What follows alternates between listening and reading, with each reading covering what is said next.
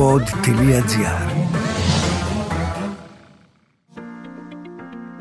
Νέα επιχειρηματικά ξεκινήματα, προκλήσεις, δυσκολίες, success stories, έρευνες και μελέτες που χαρτογραφούν το σύγχρονο επιχειρηματικό τοπίο.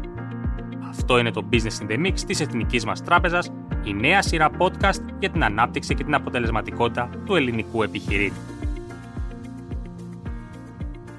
Γεια σας!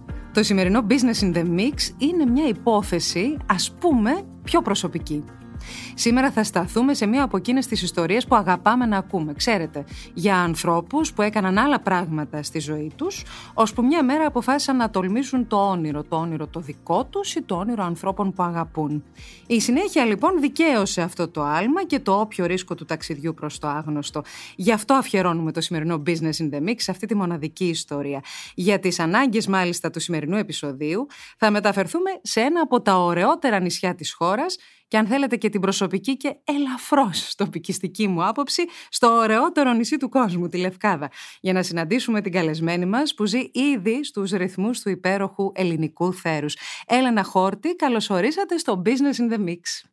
Σας ευχαριστώ πάρα πολύ για την πρόσκληση, κυρία Λιμπεράκη. Σας ευχαριστούμε εμείς για την ανταπόκριση. Σας βρίσκουμε, φαντάζομαι, σε ένα μαγευτικό τοπίο, εκεί στη Δυτική Λευκάδα, στα Χορτάτα, σε μια μονάδα εξαιρετική που εγκαινιάσατε πριν από λίγα χρόνια.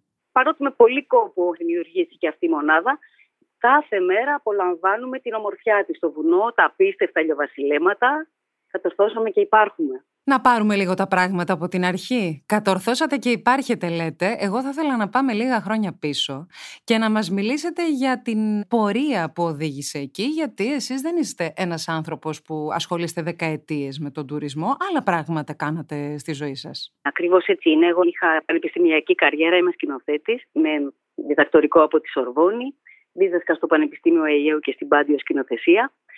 Ώσπου μεγάλωσε η κόρη μου η οποία ήθελε να ασχοληθεί με τον τουρισμό. Για αυτό το λόγο με τον πατέρα της, που είναι Γάλλος, αποφασίσαμε να τη βοηθήσουμε να στηρίξουμε το όνειρό της στο μέρος εδώ που είχαμε πατρογονικά εδάφη. Και έτσι ξεκινήσαμε, ξεκινήσαμε μια πάρα πολύ δύσκολη περίοδο οικονομικά για την Ελλάδα. Ποια χρονιά παίρνετε τη μεγάλη απόφαση; Αυτό έγινε το 2012. Ήταν ένα βουνό εδώ. Έπρεπε να σκαφτεί όλο το βουνό, να εναρμονιστεί με το περιβάλλον, να υδροδοτηθεί, να ηλεκτροδοτηθεί. Σας φόβησε όλο αυτό πριν αρχίσετε να κάνετε έτσι τα πρώτα βήματα; Ξέρετε, στο μυαλό μας πολλοί έχουμε ότι, ειδικά στη χώρα μας, αλλά όχι μόνο, τέτοια νέα ξεκινήματα έχουν και ένα βουνό γραφειοκρατίας, διατυπώσεων, διαδικασιών. Όλο αυτό φαίνεται σαν κάτι εξαιρετικά δύσκολο. Φοβηθήκατε; Η αλήθεια είναι ότι ήταν αρκετά επίπονη διαδικασία συγκέντρωσης των εγγράφων, κυρίως με μια δυσλειτουργικότητα δυστυχώς που υπάρχει στη χώρα μας. Όμως ευτυχώς βρήκαμε αρκετά στηρίγματα. Είχαμε ενταχθεί σε ένα πρόγραμμα ευρωπαϊκό, Υπουργείο Αγροτικής Ανάπτυξης. Αλλά κυρίως η συμβολή της Εθνικής Τράπεζας, εάν δεν υπήρχε, νομίζω δεν θα μπορούσε να έχει υλοποιηθεί το έργο μας, γιατί δανειοδοτηθήκαμε από την Εθνική μια περίοδο που τα δάνεια ήταν πάρα πολύ δύσκολο, με πίστεψη η Εθνική. Και πιστεύω μέχρι τώρα έχουμε δικαιωθεί. Η συνεργασία μας, που εξακολουθεί να υπάρχει, ε, είναι από το 2012 που πήρατε την απόφαση, πότε έφτασε πια ανακοπή, ας πούμε, η κορδέλα; Το 2018 ξεκινήσαμε να λειτουργούμε. Το 2019 ξεπεράσαμε το στόχο μας. Από το 20 και από το 21 κατορθώσαμε και υπάρχουμε παρά τα προβλήματα όπως σας είπα προηγουμένως. Δηλαδή ο στόχος παρέμεινε εφικτός και ξεπεράσαμε και μάλιστα τα εμπόδια που πιστεύαμε ότι θα είχαμε όλο το νησί, όλος ο κλάδος του τουρισμού λόγω κορονοϊού. Πέραν του κορονοϊού, κυρία Χόρτη, αν πάμε λίγο πίσω, μπορείτε έτσι αναλυτικά να μας μιλήσετε για τα βασικά προβλήματα ή εμπόδια. Ποιες είναι οι μεγαλύτερες προκλήσεις που συναντά κανείς όταν μπαίνει σε μια τέτοια διαδικασία; Αφού ξεπεράσουμε τα γραφειοκρατικά που είναι πάρα πολλά, και έρθουμε στα κατασκευαστικά είναι κυρίως η εμπιστοσύνη στα συνεργεία και στους συνεργάτες τους τεχνικούς. Συνεργαστήκατε κυρίως με τοπικούς επαγγελματίες; Όχι, κυρίως οι κατασκευές ήταν από αθηναϊκά συνεργεία, αλλά μετά για να υπάρχει και μια συνέχεια και μια τεχνική επίβλεψη, οι βασικοί μας τεχνικοί συνεργάτες είναι τοπικοί με τους οποίους σιγά σιγά αναπτύξαμε και φιλικές σχέσεις, γιατί είναι πολύ σημαντικό οι συνεργάτες σου να σε στηρίζουν. Το σημαντικότερο θα έλεγε κανείς. Η χρηματοδότηση ας πούμε ήταν για σας μια Η πρόκληση; χρηματοδότηση ήταν πάρα πολύ δύσκολη γιατί λόγω της επώδυνης οικονομικής περίοδου που περάσαμε οι δόσεις που θα έπρεπε να δίνονται από την Ευρωπαϊκή Ένωση καθυστερούσαν. Οπότε θα έπρεπε κατά κάποιο τρόπο να μπορέσω να βρω εγώ το κεφάλαιο το οποίο θα ήταν η δόση που θα έπαιρνε. Όταν λοιπόν υπήρξε αυτή η οικονομική δυσκολία, τότε εγώ απευθύνθηκα στην Εθνική, με την οποία συνεργαζόμουν από μικρό παιδί.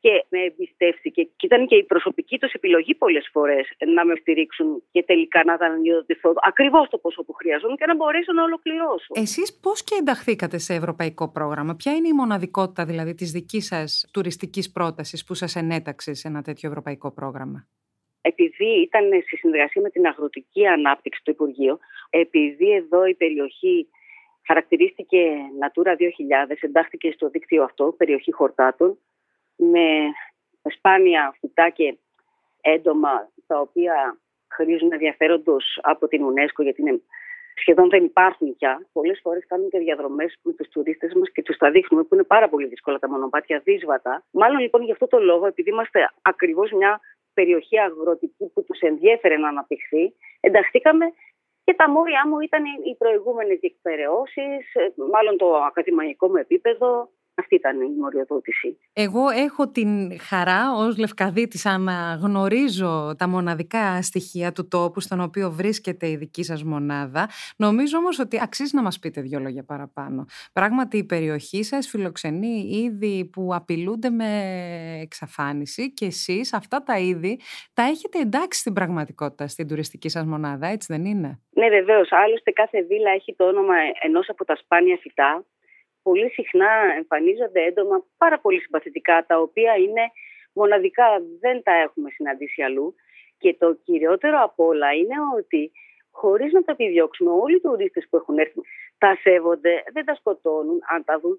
Κάνουν ησυχία, δεν βάζουν δυνατά τη μουσική, επειδή εδώ το μέρος είναι μια απόλυτη ηρεμία. Ακούς τα απίστευτα πουλιά την άνοιξη, γιατί ανοίγουμε από πολύ νωρίς. Είναι κατά κάποιον τρόπο ένα ησυχαστήριο με στοιχεία αγροτουρισμού. Το έχω καταλάβει σωστά; Ναι, ναι, και τα ηλιοβασιλέματα.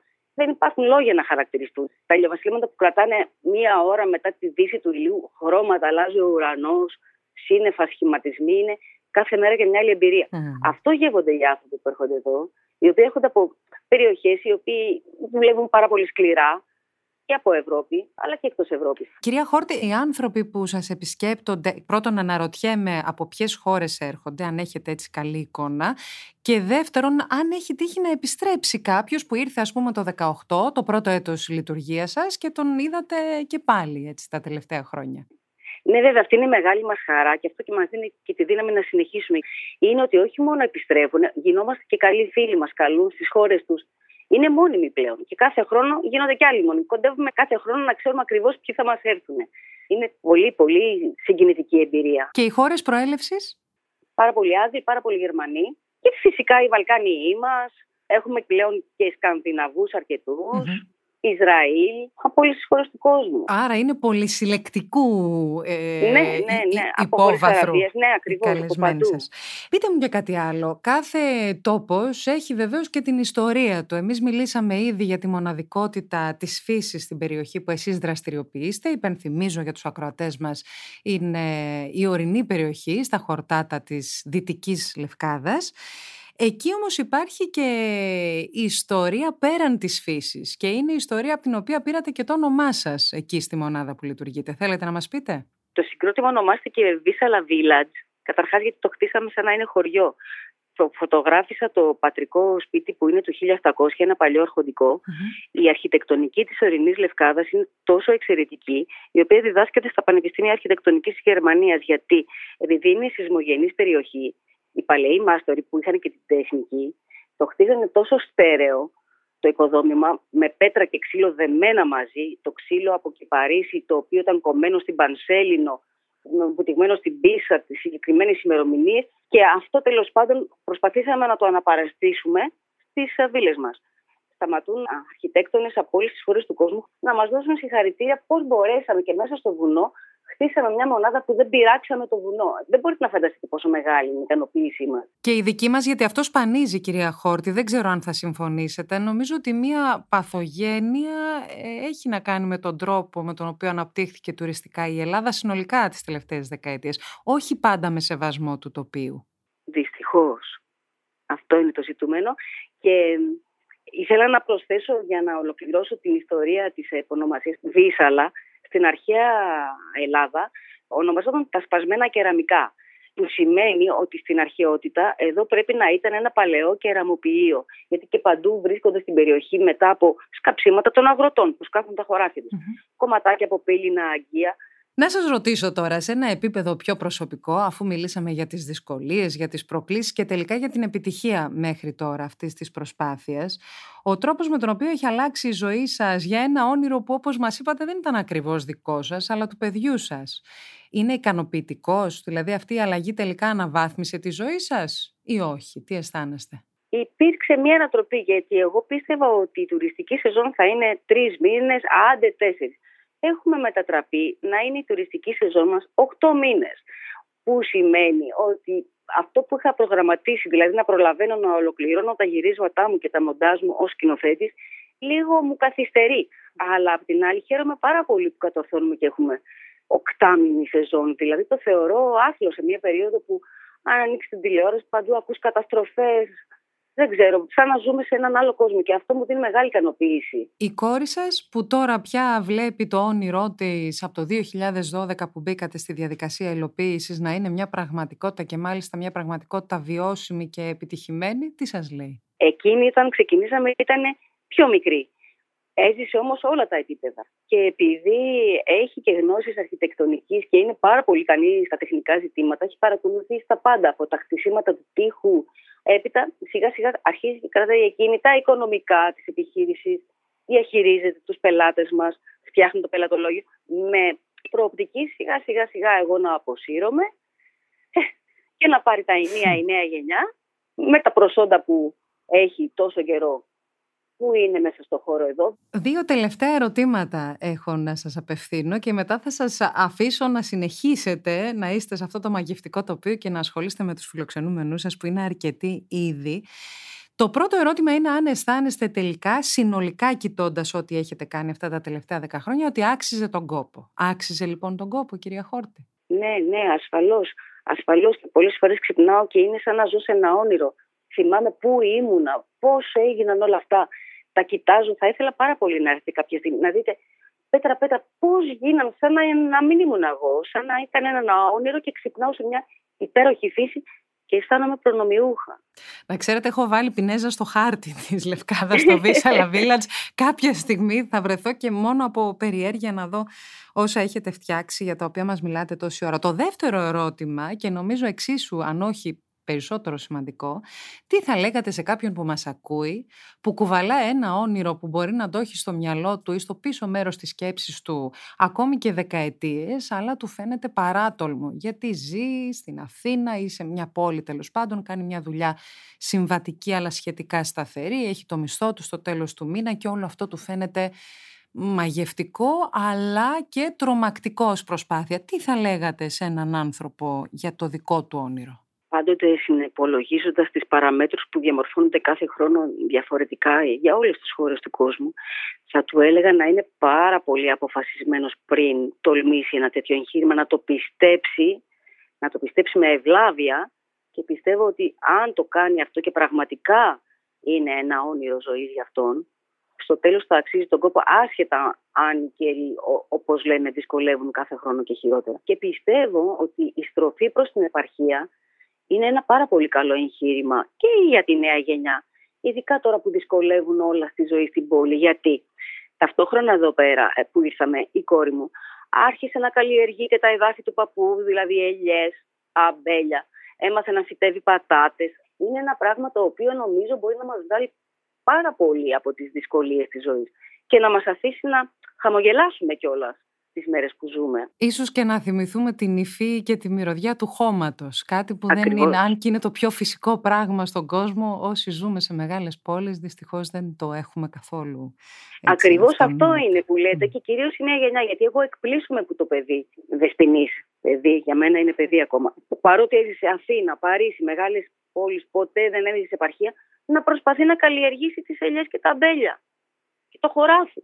Δηλαδή χαίρομαι πάρα πολύ που βλέπω αυτή την εικόνα και εύχομαι πολλοί νέοι να στραφούν στην επαρχία. Είναι πολύ μεγάλη λύση γιατί έχουμε και πολύ όμορφη επαρχία και χρειάζονται επενδύσεις. Σωστές όμως, σοβαρές επενδύσεις. Είναι αυτό που σας έλεγα, τις πιστεύει ο κάθε επιχειρηματίας που το τολμά. Και να έχει βέβαια και τους απαραίτητους συμμάχους στα δύσκολα. Κυρία Χόρτη, σας ευχαριστώ πολύ σας αφήνω να συνεχίσετε τη δουλειά σας εκεί, διαφημίζοντας την πραγματικότητα, τη Λευκάδα, την Ελλάδα, τη φιλοξενία και τα καλά πρότυπα στον εγχώριο τουρισμό. Να είστε καλά κυρία Χόρτη. Εσύ σας περιμένω, όλους σας. Αυτό ήταν το Business in the Mix από την Εθνική μας Τράπεζα. Με αποτελεσματικότητα και αναπτυξιακό πρόσημο, περνάμε στην επόμενη ημέρα – Αναζητήστε όλα τα επεισόδια της σειράς στο pod.gr, στο Spotify, Apple Podcast, Google Podcast ή σε όποια άλλη πλατφόρμα ακούτε podcast από το κινητό σας τηλέφωνο.